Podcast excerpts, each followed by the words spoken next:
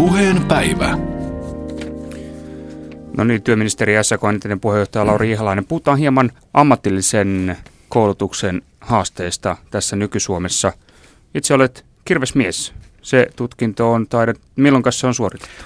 No 60-luvun puolivälin jälkeen ja täytyy myöntää, että emme varmaan enää niillä taidoilla, joita minulla nyt on, pystyisi elättämään kirvesmies hommissa itseäni.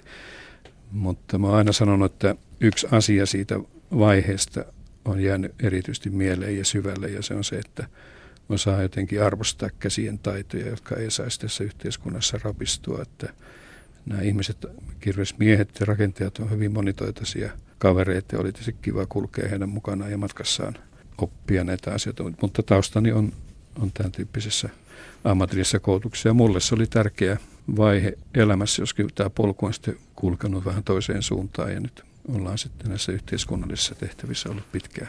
Jos mietit tuota kirvesmiehen tutkintoa tai niitä opintoja, joita silloin suoritit, niin minkälaiset valmiudet ne antoivat sinulle työelämään? Oliko se hyvä koulu? Kyllä se oli erittäin hyvä koulu, mutta onhan se selvää, että sillä saa tiettyjä perusvalmiuksia ja ehkä itseluottamusta ja jotain niin kuin osaamista ilman muuta, mutta kyllä se, tämä aikakin on nyt sellainen, että se varsinainen oppiminen alkaa, kun mennään työhön ja työelämään. Se on jatkuva työn ja oppimisen vuorottelua tämä tulevaisuuden työelämä. Ihmiset joutuu vaihtaa työtä ja ammattia 3-5 kertaa työhistoriansa aikana. Ja tavallaan se opiskelu jatkuu työn ja oppimisen liittona koko työhistorian. Ja tässä mielessä ammatillinen koulutus voi antaa hyviä perusvalmiuksia myöskin työelämään, mutta, ja perusvalmiuksia sen vuoksi, että pystyy myös tämän työelämän kovan muutoksen myötä vaihtamaan työtä ja ammattia, ettei käy niin, että siirrytään työstä työttömyyteen, vaan siirrytään työstä toiseen työhön. Että kyllä se mun elämässä oli tärkeä, va, tärkeä vaihe, vaihe, mutta se oppiminen jatkuu sitten varsinaisen työn kautta ja se on tärkeää tässä kuitenkin havainnoida ja, ja todeta. Siitä omasta nuoruudesta voisi senkin verran sanoa, että niin kuin henkisessä mielessähän silloin ehkä ajateltiin niin, että lukioon pääsi ja ammattikouluun jouduttiin niin kuin henkeä. Se arvostus ei ollut ehkä aina niin hyvä. Tänä päivänä tilanne on aivan toinen, että puolet ikäluokasta menee lukioon, karkeasti ottaen puolet ammatilliseen koulutukseen. Ja ammatillisen koulutuksen monet linjat on aika vaativia keskiarvojenkin suhteen, että sen arvostus on kovasti noussut, jossa tietysti on monia syitä, muun muassa se, että duunariammateissa on, on töitä ja sitten se lasikatto on puhkastu siitä, että sä voit myöskin ammattikorkeakouluopintoja jatkaa tätä valintareittiä myöten, joka on tietysti hieno asia. Että, mutta mun silmissä niin historiallisesti on siinä aikana, kun me tässä nyt ollut mukana, niin on ammatillisen koulutuksen merkitys ja arvostus huimasti kasvanut myöskin nuorten keskuudessa, vaikkakin meillä on tähän liittyviä sitten haasteita tässä opiskelupolussa ja motivaatiossa ja niin poispäin. Mutta ja nyt ehkä on hyvä sanoa sekin, että tämä nuorisotakuun yksi ajatus on ollut sellainen koulutustaku ja nyt 99 prosenttia tänä vuonna haki ja pääsi toisen asteen koulutukseen suomalaisista nuorista. Että niiden välinputoajien joukko, jota meillä on ollut vuosittain semmoinen 4-5 tuhatta, jotka ei ole mennyt tai ole päässyt toiselle asteelle lukion tai koulutukseen tai kymppiluokalle, niin se joukko on nyt vähentynyt ja Tästä on seurannut pitkään, pitkään, monien, monien vuosien saatossa. Meillä on 40 000 sellaista nuorta tai nuorta aikuista, jotka ei ole koulutuksessa, ei töissä ja tavallaan on kuin tippunut semmoiseen mustaan aukkoon yhteiskunnassa tässä mielessä. Ja osa näistä nuorista valitettavasti on myös semmoisessa ehkä elämän vaiheessa, että se ei olekaan se koulu, mistä aloitetaan, vaan elämän perushallintataitoja uudelleen opettelemisesta, itseluottamuksen rippeiden uudelleen kasaamisesta ja tavallaan se matka sitten sinne koulutuspolun päähänkin on aika, aika pitkä. Hmm. No niin, puhutaan tästä ammatillisen koulutuksen näistä ongelmakohdista. Sellaista viestiä tulee, että tietyssä joukossa ammattikoulun puolella ongelmat ovat todella kovia. Lintsaus on erittäin suurta, huumeiden käyttö on laaja ongelma, motivaatiovaikeudet ovat todella suuria – Tämä nuorisotakuu liittyy näihin ongelmiin siinä mielessä, että tämän nuorisotakuun ansiosta ammattikouluihin on tullut paljon opiskelijoita, joilla ei ole minkäännäköisiä mahdollisuuksia selvitä sitä koulusta läpi.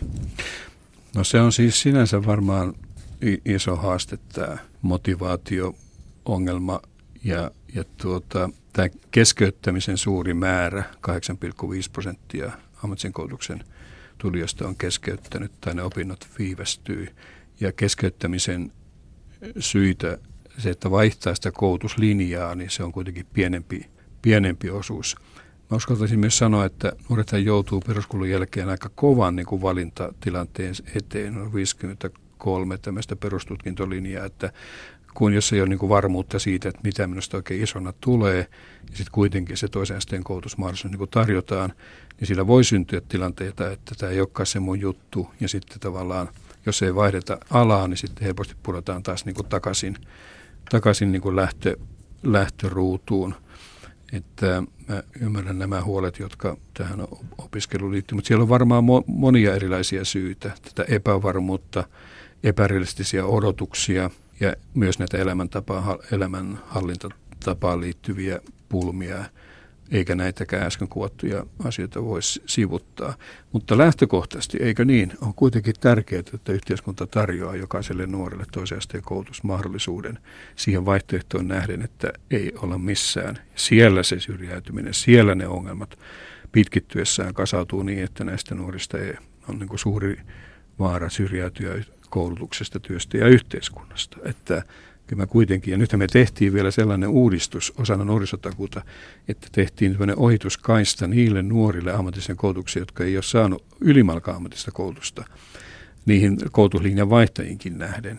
Ja koitettiin tällä tavalla edesauttaa. Mutta sitten kyllä siinä varmaan sen koulutuksen niin kuin opetuksen sisällössä ja pedagogiikassa ja kaikessa tämmöisessä olisi paljon miettimisen varaa. Ja varsinkin poikien osalta tämmöinen käsillä tekemisen tapa toteuttaa itseänsä ja luovuuttaa, niin sitä voisi varmaan monella tapaa lisätä. Ja tähän liittyen nyt sitten on ammatillisen, kolmen vuoden ammatillisen koulutuksen kylkeen tai tueksi nyt rakennettu erilaisia työpainotteisempia opiskelupolkuja juuri tästä syystä johtuen, josta varmaan tässä voidaan sitten puhua. Eri, mainitsen vain esimerkiksi oppisopimuskoulutuksen tuominen nyt nuorisoasteen koulutukseen, joka meillä on pääosin ollut tämmöistä aikuisväestön ammattitutkintoa tukevaa koulutusta ja on pitänyt aika hyvänä niitä ideoita, joita nyt on kokeiltu.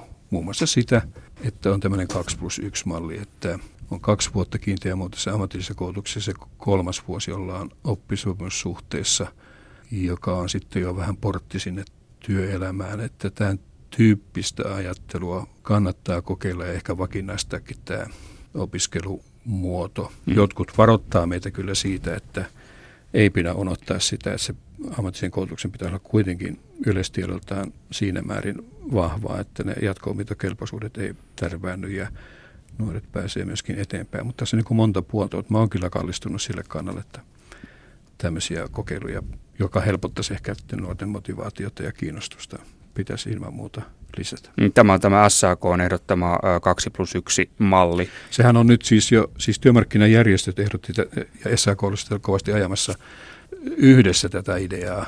Ja sen jälkeen me on sitten laitettu tämä nuorisotakuun puitteissa tähän kokeiluun tällainen 2 plus 1 malli.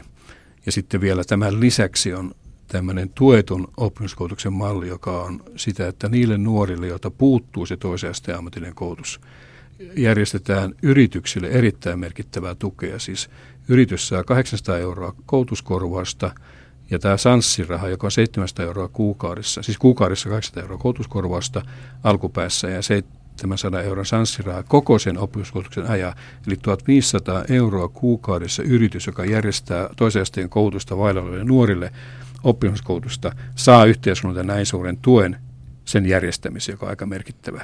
Ja tämä on nyt lähtenyt kyllä puremaankin sen takia, että nämä tuet on aika muhkeita ja, ja tuota, lisähoukuttelevuutta järjestää tämän tyyppistä koulutusta. Tuota, jos tästä nuorisotakuusta vielä muutama sana ja nimenomaan suhteessa tähän ammattikouluun. Kaksi kysymystä, että onko nuorisotakuu pystynyt vähentämään tätä peruskoulun jälkeistä hengailua? Onko se purrut siihen – ja toisaalta, onko nuorisotakuu sitten ikävällä tavalla tehnyt amma, ammattikoulusta ongelman, ongelmanuorten säilytyspaikkoja? No en mä, mä, ensinnäkin mä en ajattele näin, että se on ongelmanuorten säilytyspaikka. Mä ajattelen edelleenkin niin, että, että se pahin, mitä voi nuorille tapahtua, on, on, että on pitkän aikaa ei ole koulutuksessa, ei ole töissä, ei ole kiinni yhteiskunnassa ja sieltä voi seurata vakavia syrjäytymisen pulmia. Et aina kun sä oot kiinni yhteiskunnassa, vaikka koulutuksessa ja vaikka se keskeytät ja koitetaan vetää uudestaan mukaan, niin se on kuitenkin aina parempi. Ja nuorisotaku on auttanut ilman muuta tässä välinputoamisen, nivelvaiheen väliputoamisessa. Niin kuin sanoin, enää ei ole tuhansia nuoria, jotka ei pääse toiselle asteelle tai ei ole mennyt joko lukion tai ammatisen koulutuksen. Tässä on tapahtunut nyt iso muutos ja to, toiseksi, että on nyt sitten kuitenkin ammatilliseen koulutukseen tuotu näitä lisäelementtejä muun muassa oppisopimuskoulutuksen puolelta nuoria tukemaan suhteessa niin kuin työmarkkinoihin. Että paljon on hyvä saatu aikaan ja sitten tällä Sanssi-rahallahan me ollaan nyt tämä nuorisotakuun voimassa ollessa noin 50 000 nuorta Sanssi-rahalla ja palkkatuella saatu toimenpiteiden piiriin ja siitä ehkä voisi sanoa, että kun meidän tavoite on ollut se, että nuoren työttömyys ei saa kestää yli kolmea kuukautta Suomessa. Niin nyt noin 70 prosenttia nuorista on kyetty toppaamaan siihen kolmeen kuukauteen, mutta 30 prosenttia valuu vielä sen yli. Mutta se lohdullinen puoli tässä on kuitenkin, että nuorten työttömyyskesto on kuitenkin lyhyt verrattuna työttömyyden kestoon Suomessa yleisesti. Se on noin 15 viikkoa, kun keskimäärin työttömyys kestää nyt noin 50 viikkoa. Ja ihminen on 55 plus, niin se on jo 82 viikkoa, ja se jää työttömäksi saada se seuraava työpaikka. On sillä ollut tämän tyyppisiä merkittävyyksiä. Ja sittenhän tähän on liittynyt myös semmoinen joka poikkeaa tästä eurooppalaisesta nuorisotakuusta, että meillä on tämmöisen työkykyä ja kuntoutusta koskeva osio myös tässä, koska tässä nuorten keskuudessa on, on huolestuttavan paljon tämän henkisen kuormittavuuden mielenterveyteen liittyviä pulmia ja tavallaan näitä työkykyä vahvistavia toimia on sitten osana tätä nuorisotakuuta tehty.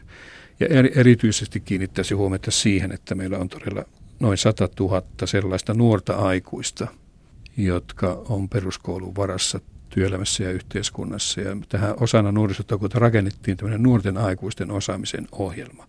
Idea on se, että ne saa toisen asteen koulutuksen ja tutkinnon, ammatillisen koulutuksen ja tutkinnon. Ja 37 000 nuorta tämän päättyneen hallituskauden aikana on tavoitteena ja emme kaukana siitä tavoitteesta olla, että on järjestetty. Ja miksi tämä näin tehdään? Kun tutkittiin näiden nuorten aikuisten työuria – niin nuorilla naisilla, jotka siis peruskoulupuolella ponnistaa, oli työura kesti keskimäärin 22 vuotta, eli erittäin rikkinäinen miehillä 25 vuotta. Ja jos nämä nuoret saa sen, vähintään sen toisen asteen koulutuksen ja tutkinnon, se nousee yli kuudella vuodella se henkilökohtainen työhistoria, työura pitenee. Että sillä on niin, niin suuria merkityksiä.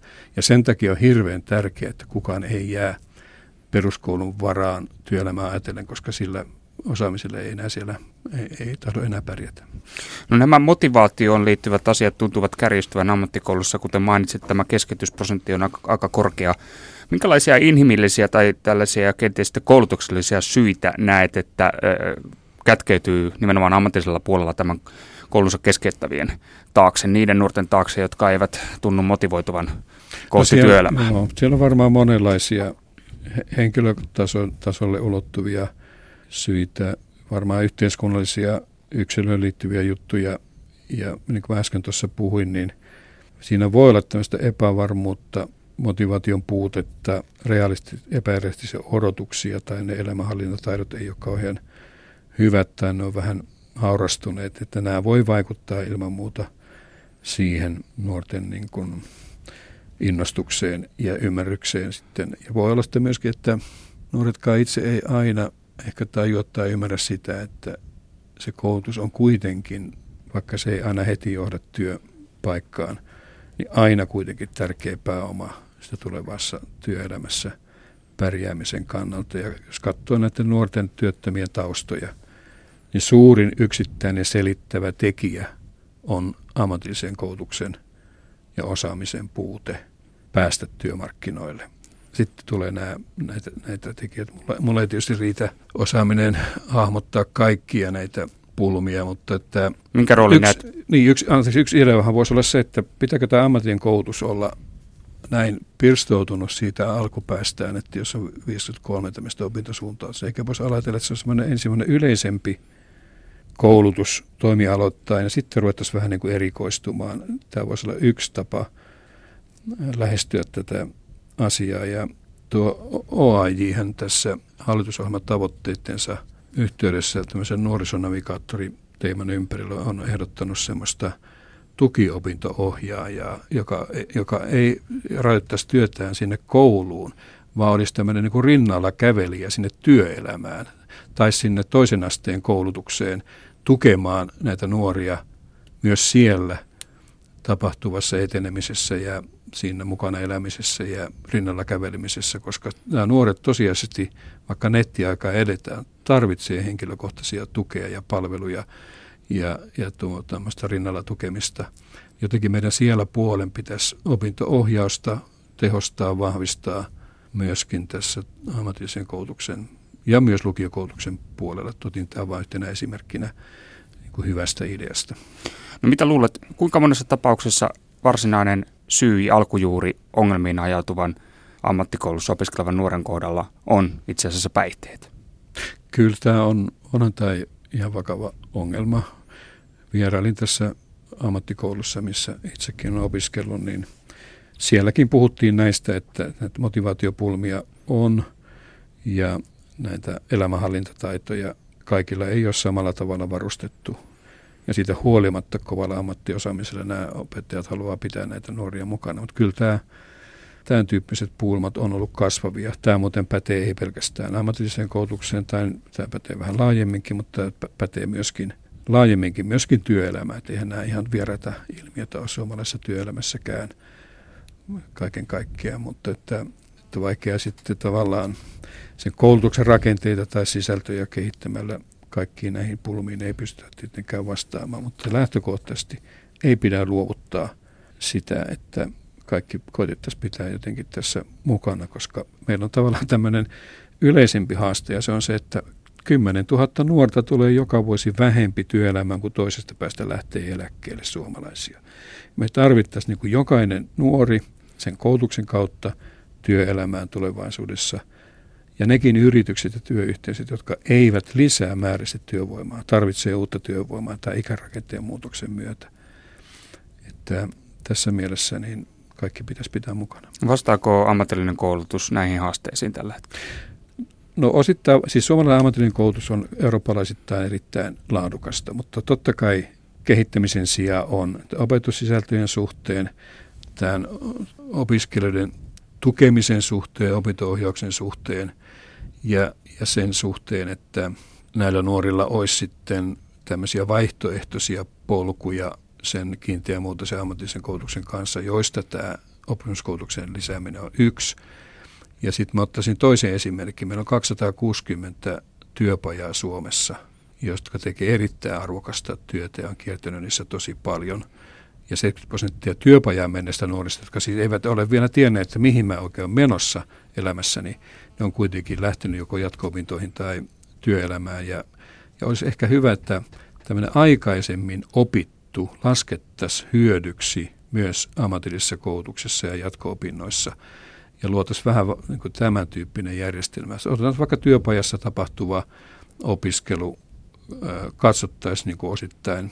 Edesauttavaksi tekijäksi. Niin, just juuri näin, että meillä on vähän liian jäykät nämä rakenteet tässä, tässä mielessä, että tavallaan se voisi antaa motivaatiota monelle ja sieltä moni nuori on ponnistanut tosi niin kuin motivoituneena sitten myöskin sinne jatko-opintojen piiriin. Ja tämmöisiä niin kuin uusia portteja päästä eteenpäin, niin niitä pitäisi olla. Meillähän on etsivää nuorisotyötä, työpajatoimintaa, kymppiluokkaa ja työpajatoiminta on niistä yksi arvokkaimpia minun mielestä, joka voisi olla tämmöinen välivaihe ja miettimisen vaihe monelle nuorelle siitä, että mihin sitten mä haluan niin suuntautua. Työministeri ja SAKon entinen puheenjohtaja Lauri Ihalainen, oikein paljon kiitoksia vierailusta täällä puheenpäivässä pohtimassa hieman näitä ammatillisen opiskelun pulmapuolia. Kiitoksia kovasti. Ja hyvää vappua. Oikein hyvää, hyvää vappua kaikille. Puheen päivä.